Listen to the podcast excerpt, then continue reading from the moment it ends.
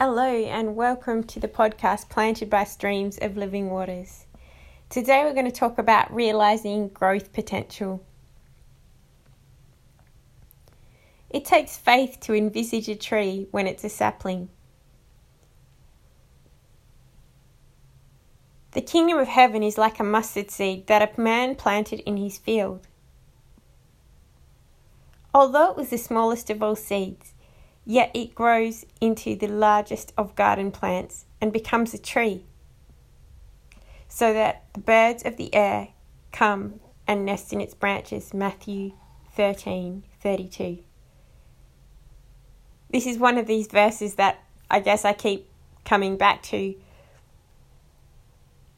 because I just keep thinking of people's potential and where they're at now and where their potential could be in God. It's an awesome thing, the kingdom of heaven, that the potential is just astronomical in each person. If you have given your life to Christ, you have the DNA of a kingdom warrior in you. That is your positioning in Christ. To someone, a blank canvas may be of little or no value, but to an artist, it is a telescope to a world of wonder. To someone, a piece of paper may be worth little or nothing.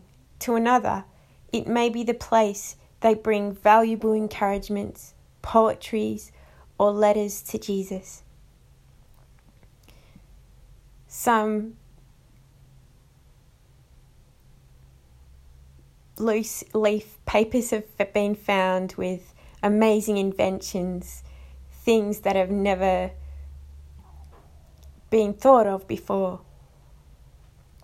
If we can imagine our lives in the light of eternity, that our Creator has breathed life into us, and with that, unlimited potential for creativity and kingdom purpose is there. Perhaps we could find in that space the spark for new ideas that have yet to be dreamt of, that could revolutionize and shape and shift and make a difference in our world.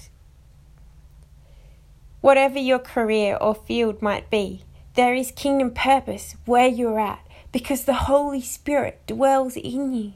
And so wherever you go, John 7:38 says, there's a river that flows out of you. Praise the Lord.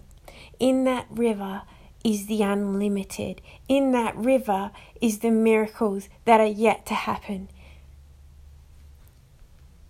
When you make God's kingdom your primary vision, blessings are added to your life as you go. See Matthew 6:33 when you make being right with God your first priority, Jesus said all these things will be added to you as you go. Jesus gave us these precious keys that we might live in the scope of all He has for us. In essence, it's the direction we position our lives like a compass as we line up our life with kingdom purpose, that true north, that friendship with Jesus.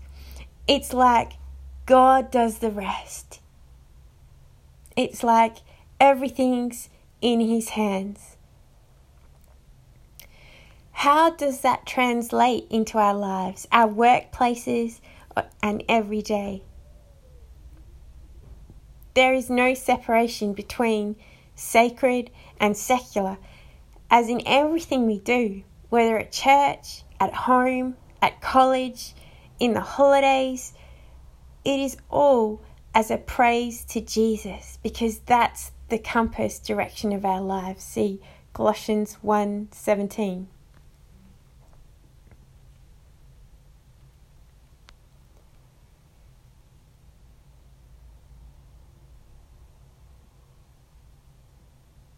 Imagine if I had a compass and I went on a journey, I, I was going somewhere, and it's like I set my compass north to follow Christ.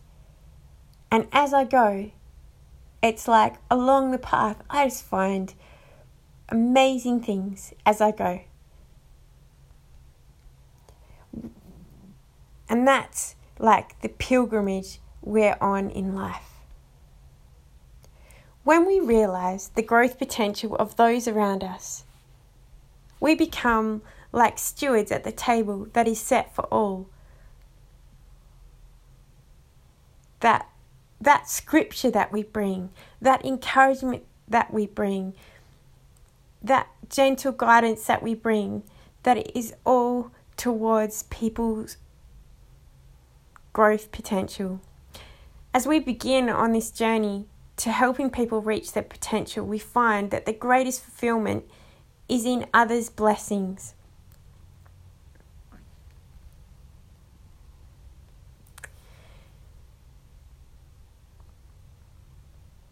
And as we are in this Christmas season and this time thinking about Jesus and and all that he is to us and this beautiful gift that God gave us, that He sent His Son. That it's about giving. Christmas is about giving and and yeah, thank you, Jesus. Thank you, Jesus, that our lives are yours and for you. And this Christmas, as we give to those around us, I pray that with that, that it would be spreading your love to others and knowing that you gave it all for us, Jesus, when you died on the cross and you rose again. And I just thank you for all that you are. And I thank you for everything, God. Amen.